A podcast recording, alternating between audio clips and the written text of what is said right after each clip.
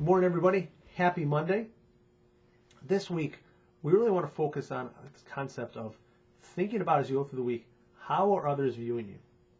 You know, how do other people see the image that you project to them? You know, how do they perceive your what time you arrive on work, how much effort you put in, um, what kind of clo- you know how professionally you dress for the environment? Are you taking business casual too casual? What does your desk look like? Do you live in a and do you have an organized workspace if you've got a desk or an office space? You know, if you're on a webinar, if you're on a video call from, from home or from the office, what does it look like behind you? You know, really think about in a proactive way how others see you and what images you're projecting around you. Because others are always basing their opinions on you and changing how they interact with you based on those perceptions. So I want you to really think about this week how you want other people to view you and how they are viewing you in turn. How your actions that you take every day change what they think about you.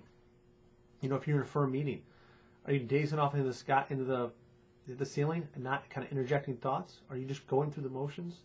Think about that this week. Focus on how others are viewing you and putting forth a positive effort.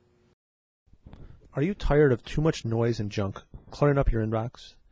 Do you wish you can get the exact knowledge that you need and want, and not just another generic email blast that you won't read? I know you do. That is why it is time for a change. You need to subscribe to the Entrepreneurial CPA Channel newsletter powered by artificial intelligence. Our AI program learns what you like to read and provides you more of the content you consume. Stop the noise, stop the junk, get what you need. Click on the link and subscribe today. Take steps to invest in yourself.